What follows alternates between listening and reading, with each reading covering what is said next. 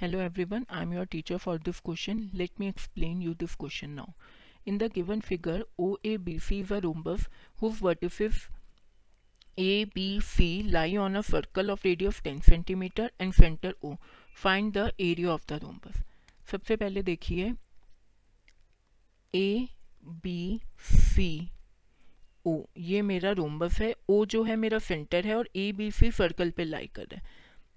ये जो डायगनल होती हैं रोम्बस की, वो बाइफेक्ट करती है 90 डिग्री पे। तो ये पॉइंट मैंने ले लिया पी तो इसका मतलब क्या हुआ?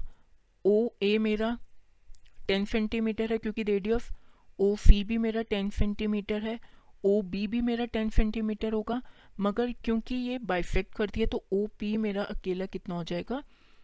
5 सेंटीमीटर ठीक है? अब सबसे पहले देखिए ए सी क्या है मेरा? ए सी मेरा ट्वाइस ऑफ़ सी पी हो गया, ठीक है? और सी पी मेरा किसके इक्वल होगा?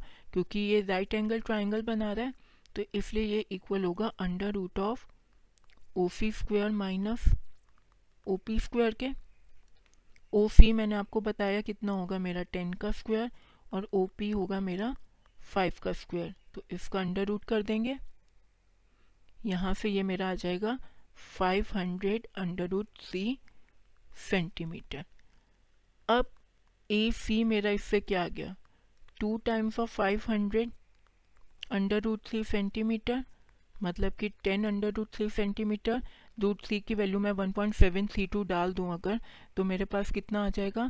17.32 सेंटीमीटर इसका मतलब एरिया ऑफ़ रोम्बस जो मेरे को फाइंड करना है।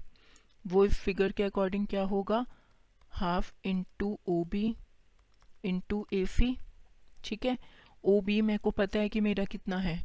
टेन है, क्योंकि रेडियस है सर्कल की, जो कि टेन गिवन है। ए सी मैंने फाइंड कर ली सेवनटीन पॉइंट थ्री टू तो एरिया ऑफ़ रोम्बस मेरे पास आ गया eighty six point six centimetre square I hope you understood this explanation. Thank you.